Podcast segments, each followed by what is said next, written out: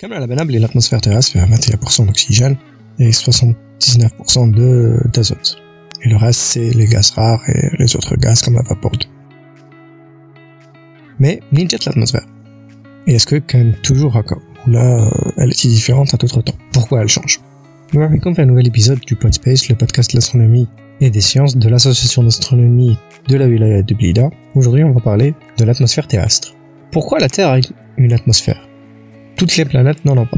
Certaines ont une atmosphère très fine, d'autres ont une atmosphère très dense. Mais la Terre, elle, son atmosphère, elle vient d'où? Après sa formation, il y a 4,9 milliards d'années, la Terre a commencé à dégazer. Elle a commencé euh, à libérer les gaz qui étaient emprisonnés dans la roche à cause, grâce à l'augmentation de la température, à la formation du couche de magma à sa surface, les gaz ont pu être libérés de leur euh, prison de roche. Et petit à petit, l'atmosphère terrestre a commencé à se former. Mais elle était très différente de ce qu'on connaît aujourd'hui. Sa composition était complètement différente.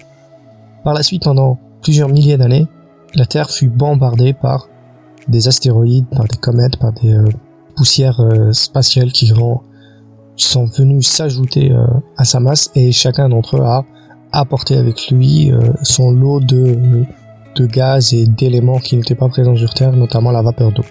Mais alors, quelle était l'atmosphère à l'époque? De quoi elle était composée?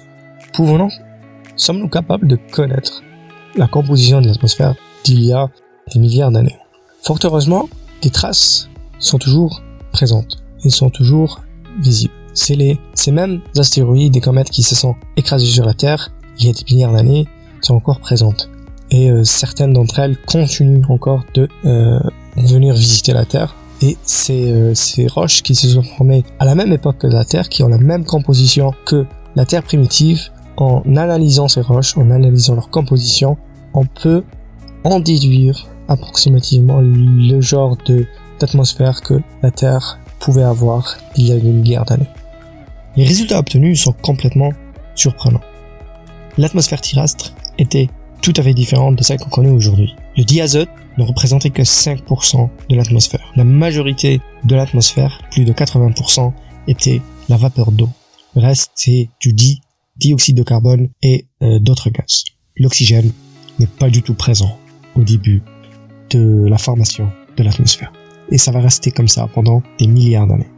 Le premier fait surprenant est l'importante présence de vapeur d'eau dans l'atmosphère terrestre, de plus de 80%, alors qu'aujourd'hui elle n'est que de 0,1 ou au maximum de quelques pourcents. Premièrement, où est passée eau Pourquoi elle était si présente?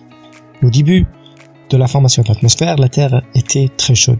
La température était très élevée. Il n'est pas surprenant que la présence de l'eau était seulement sous forme de, gaz et de vapeur. L'eau liquide ne pouvait tout simplement pas se former. Mais après euh, des millénaires, la Terre a commencé à refroidir. Et en refroidissant, elle a permis à l'eau de pouvoir changer d'état et c'était l'invention de la pluie. Il a plu pendant des milliers d'années sur Terre. Et toute cette eau qui était sous forme de vapeur dans l'atmosphère s'est transformée en liquide et c'est de là que viennent les océans. Alors il faudrait imaginer que tous les océans de la Terre, à un moment donné, ils étaient tous sous forme de vapeur, ils étaient tous dans l'atmosphère. Et, grâce au refroidissement de la Terre, cette eau a pu se liquéfier et donner les océans qu'on connaît aujourd'hui. Et aujourd'hui, c'est pas surprenant que la, l'eau est passée de, de l'élément majoritaire de l'atmosphère à l'élément majoritaire sur la surface de la Terre puisqu'il recouvre plus de 70% de la surface de notre Terre, de notre chère planète bleue. Mais l'oxygène est toujours manquant. D'où vient l'oxygène? La formation des océans est capitale pour la formation du dioxygène dans l'atmosphère. C'est l'apparition des premières bactéries qui ont commencé à faire la photosynthèse, qui ont commencé à convertir le carbone et l'eau en oxygène.